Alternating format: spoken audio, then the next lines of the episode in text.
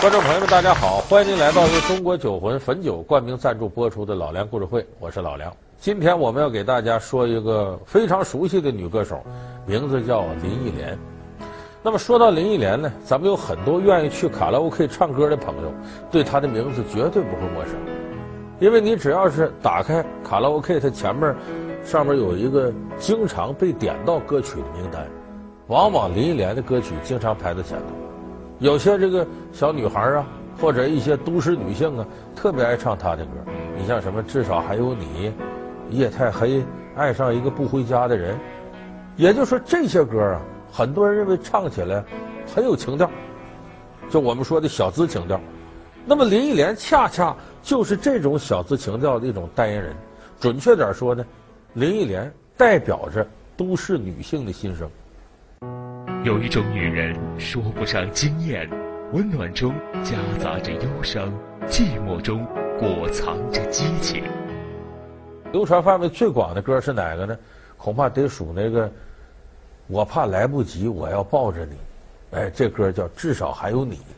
我记得两千年前后啊，这歌是火遍大街小巷。那不仅卡拉 OK 唱，当时我去参加婚礼去。一般婚礼上都有人唱这个，就没人唱这放歌就不好学，挺难唱的。就我们听林忆莲的声音声线，把握这歌把握的可以说妙到毫巅。就无论是你喜欢林忆莲不喜欢林忆莲，你听她的声音，你都得承认这是一个声音上特别有魅力的女人。但是我们要看林忆莲形象，稍微惨点，就是眼睛小，关键。说有人说林忆莲她代表都市女性，都市女性给我们感觉那都得时尚靓丽，啊，看着漂亮呢。林忆莲你要看外形呢，像刚才我说一般，眼睛小点说她代表日本这个时尚偶像还行，因为日本女人眼睛小，确实是这么回事一开始林忆莲八十年代末出道的时候，就有人认为说她眼睛小，怎么打造她呢？按照这个日本女性偶像的方式打造的，她一开始唱了很多日本流行的歌，可是后来一想，她在港台这地区要推出来，你总要给她个定位吧？怎么包装她呢？她不像那些这个大美女那么容易包装。就这时候，唱片公司的人坐一块开会，说：“咱们给林忆莲定位吧，你歌唱的这么好啊，好听，怎么得有一个恰当的包装和定位？”因为这个包装对于歌手来说很重要。你咱们看什么 Lady Gaga，哎，那弄的那种时尚前卫、性感、挺雷人的造型，非常符合他本身唱歌特点。所以，一个歌手他的声音要和外形包装高度吻合，才能有更大的商业价值。说这么的吧，开诸葛亮会，请这个香港、台湾好多音乐制作人坐一块商量。你看，林忆莲啊，就这个条件啊。那怎么给他包装出来？有一位制作人拿起来看看，大伙儿等着听他意见。哎呀，他这眼睛太小。大伙儿说废话，眼睛大用你看看。我给他个定位，什么定位呢？你看看他啊，别看眼睛小，聚光。这个有的小眼睛女人，从眼睛里就能流露出千娇百媚了，万种风情了。你分给他放在哪儿？你这么想。假如这小眼睛女人，你给她搁到，比方说夜店里头，啊，不是那种很热闹的，就相对安静点的地方，拿着一杯红酒，听着一些邓丽君式的靡靡之音，这时候哀叹自己的人生，感情世界怎么这么不顺呢？你这时候你再看她，柔情万种，风情万种，有一种说不出来的那种魅力。所以我说呀，她呀，适合作为一个都市女性。就比方说工作，白领啊，有些挺疲劳了，但感情世界也不省心，自己哀叹在大城市里头，我怎么这么不容易，这么不顺呢？所以他这个形象符合都市白领丽人感叹人生的一种形象。他说到这儿，大家听起来豁然开朗。哦，你意思他能代表这个都市女性？哎，没错，说都市女性有的很漂亮，哎，知性。大伙儿注意，哪个女主持人说我是知性女主持人，就意味着她不漂亮。这个知性意思是我这大脑很发达，我的感情世界很丰富，那外表差点就差点吧。所以有的时候这知性什么都市女性，往往就是这个意思。所以这一次开诸葛亮会啊，公司明白了，原来林忆莲呢这么的装扮合适，就按照这个形象给她推出出来。可没想到呢，还真就打中了市场空档，因为那会儿港台流行音乐界还真就没有那么一个人代言都市女性。你看梅艳芳雍容华贵，邝美云居家温柔，陈慧娴清新纯净，叶倩文亲和大众，各有各的特长，但是还真就没有说能够代表都市女性形象的。是都市女性，准确点说什么呢？就是日子过得不错了，还比较矫情，天天怨这个怨那个，感情世界总觉得自个儿不满足，总觉得自己是情圣，没有碰到理想中的白马王子。哎，这就是都市女性在感情世界里的矫情特点。所以林忆莲一出来唱这歌，大伙一听，真是那么回事。那时候八七年，公司给他出了一盘专辑，这盘专辑里边就有后来很流行的一些歌，也是体现了都市女性这些心态。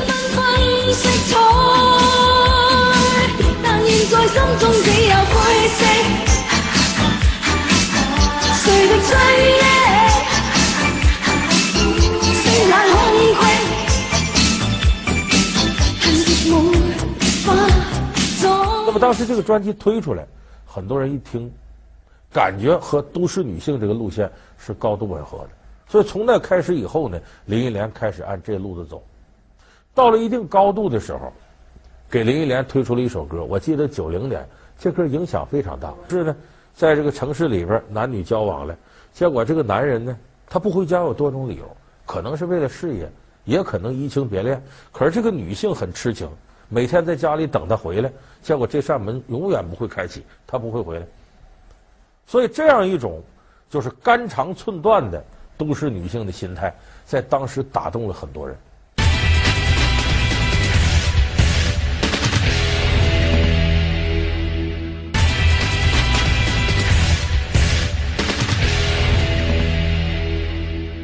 感谢您回到由中国酒魂汾酒冠名赞助播出的《老梁故事会》。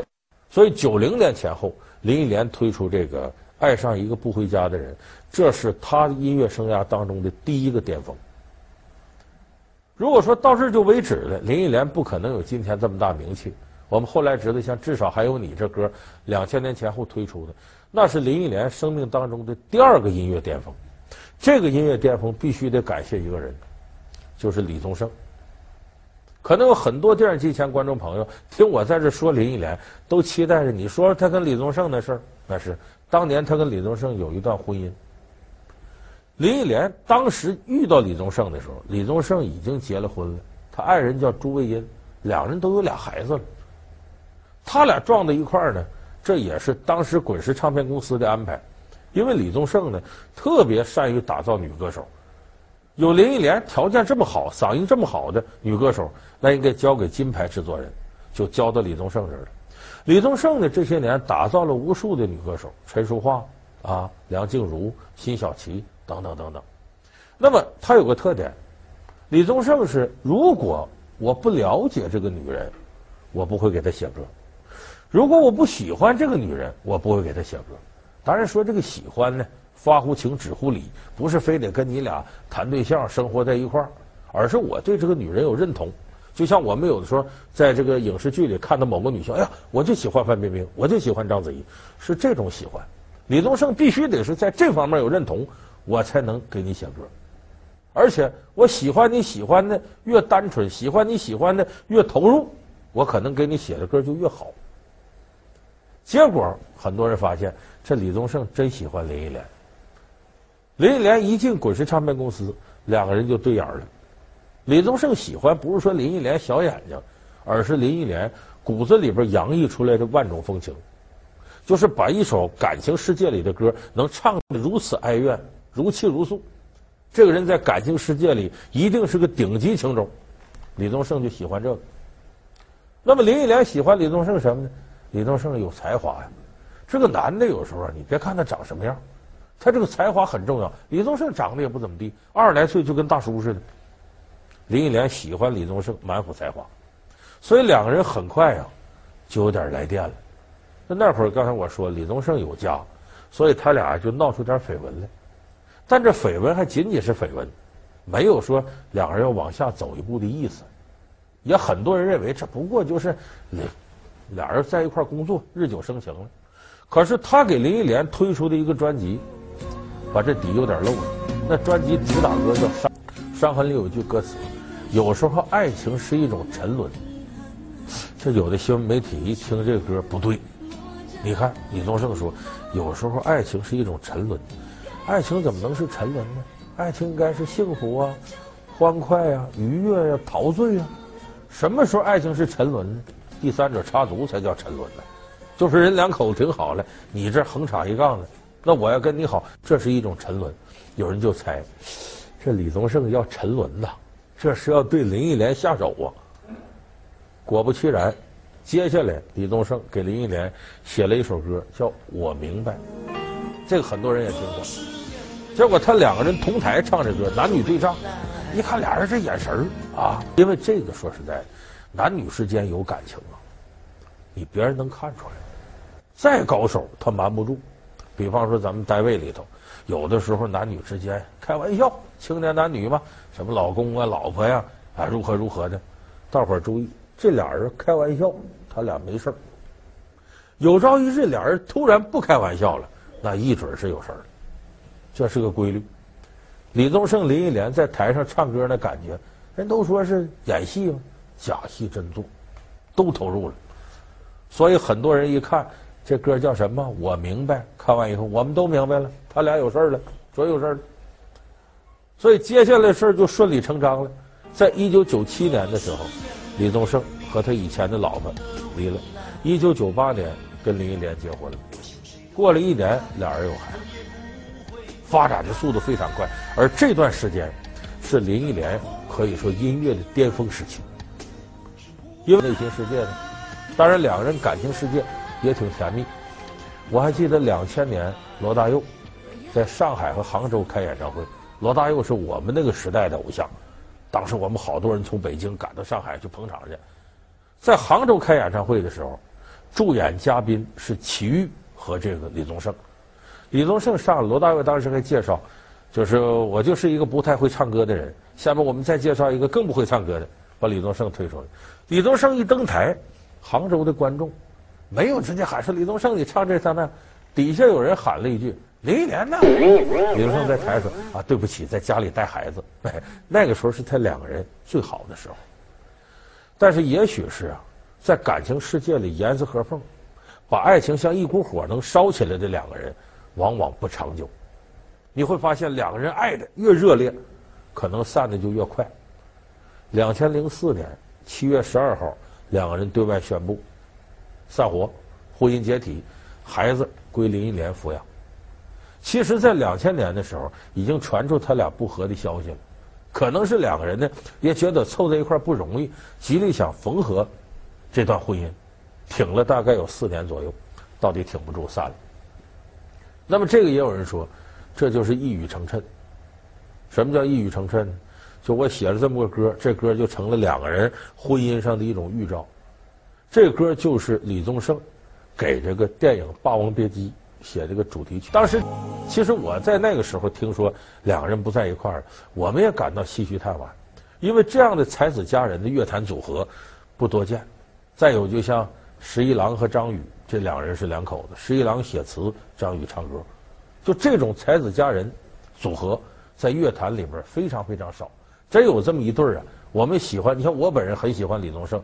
那喜欢林忆莲的歌迷也很多，大家都不希望他们两个散开，最后还是很无奈的，这段婚姻没维持住，分手了。他俩分手之后呢，还有很多歌迷希望能不能复合呀？因为说实在，这离婚之后又复合的事儿，在我们这社会也不少见。有人还编了一个消息，说什么呢？说林忆莲不经常开演唱会吗？说据说他俩离婚以后啊，林忆莲开的每一次演唱会。都给李宗盛留一张票，而李宗盛就一次没去过。其实这个消息我听起来就是美好的祝愿，很不靠谱。你说林忆莲开演唱会，回回给李宗盛留张票，他也有自尊的。留一回你不来，留一回你不来，我估计这事儿是无稽之谈。但是林忆莲呢，没有因为跟李宗盛这么一段婚姻失败了，他就消沉。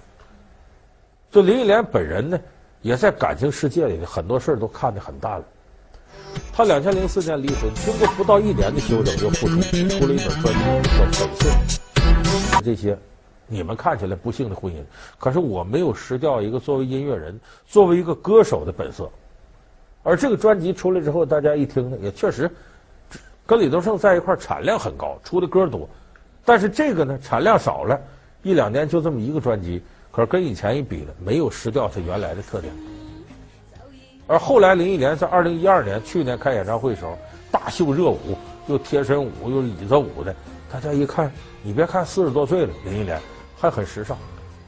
所以我想呢，这就是我们曾经说过的，很多的这个类歌手、歌唱家有这么一个特点。你以为说他是很情绪化，就说一个很投入的唱歌的人，他一定是情绪可以大起大落的。但是你想，多次在情绪大起大落当中，他就会对人生好多事情看得比较淡了。你看林忆莲，她的这些经历，一步一步的，她自己似乎很平静的能走过来，因为她心里很清楚，到了这个年岁了，没有什么事情会把自己完全打倒。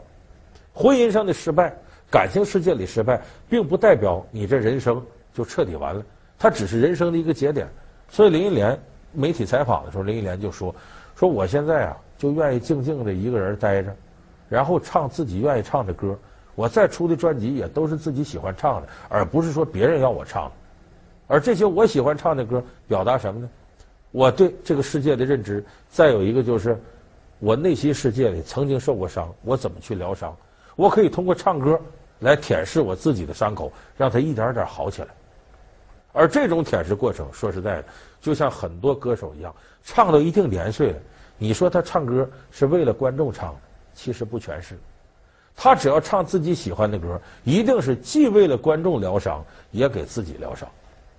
所以，一个歌手到了四五十岁这个年龄，才真正的进入到像林忆莲专辑那种状态，本色状态。他可能也不缺钱了，也不必被物质的欲望折腰了。那么好。我干一点自己喜欢干的事儿，我唱的歌就是从我内心世界静静流淌出来的东西，不被别的所左右。所以，尽管林忆莲现在孤身一人，我们依然要祝福她在人生的旅途上和在职业的旅途上，她达到了一种本色的境界，而这个境界可不是其他歌手能够达到的。她嗓音优美纯净，被称为“月亮公主”。她是歌坛上的常青树，被称为中国玉女歌手掌门人。她演绎经典无数，成为一代人的记忆。然而，是什么让她在歌唱事业巅峰之时，毅然决然地退出了演艺圈？又是谁让她在看透红尘、遁入佛门之时，选择结婚生子？下期老梁故事会为您讲述坠入凡间的仙子。孟庭苇，好，感谢您收看这期由中国酒魂汾酒冠名赞助播出的《老梁故事会》，我们下期节目再见。